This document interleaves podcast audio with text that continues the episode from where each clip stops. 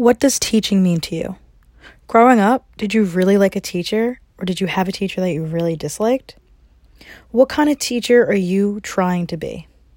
These are the questions that constantly run through my head. As a soon to be educator, I want to make a mark on my students, especially with the global pandemic that is affecting everyone. I want these kids to get a chance at an education. There is no textbook definition for the purpose of education, but in my opinion, I think the purpose of an education is to better the youth and guide them with knowledge that they'll need later on in life. You are preparing them for their future as a teacher. It is up to you to guide them the right way in life.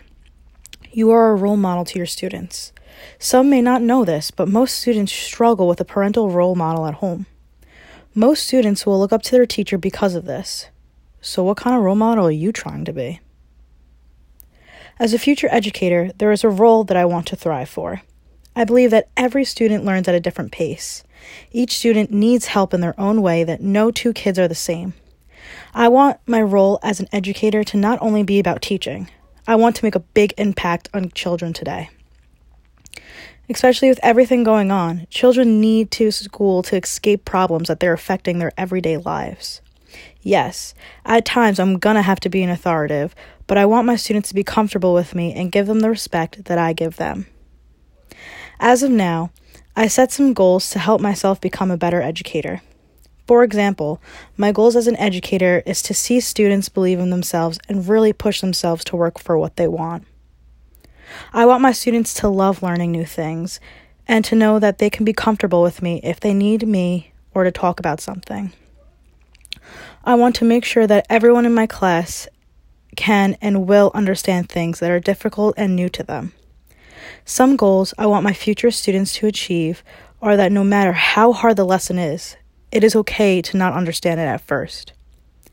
That being said, you should never give up, and it will take time to understand it, but I know they can do it if they put their minds to it.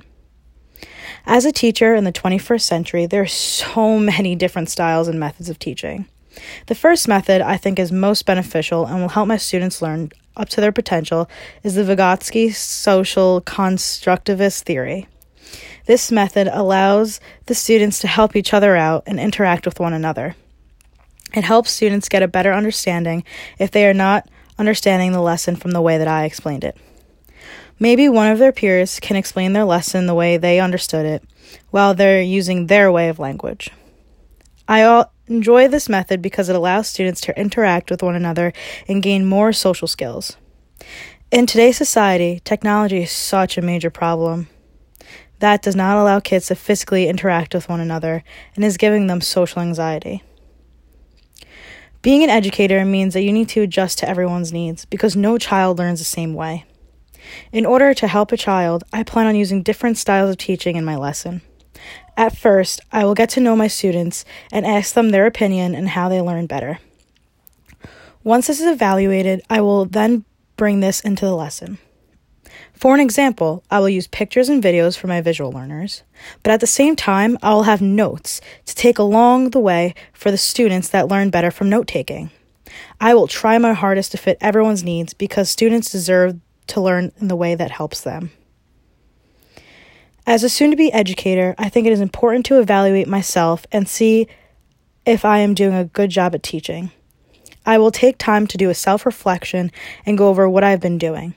I will also ask my students an anonymous questionnaire on teaching skills I can improve on.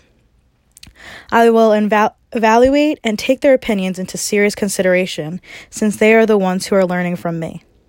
I will also ask my fellow teachers and take their opinions into consideration as well. By doing this, I will make sure I am staying on task and following the correct techniques for the classroom that I have created.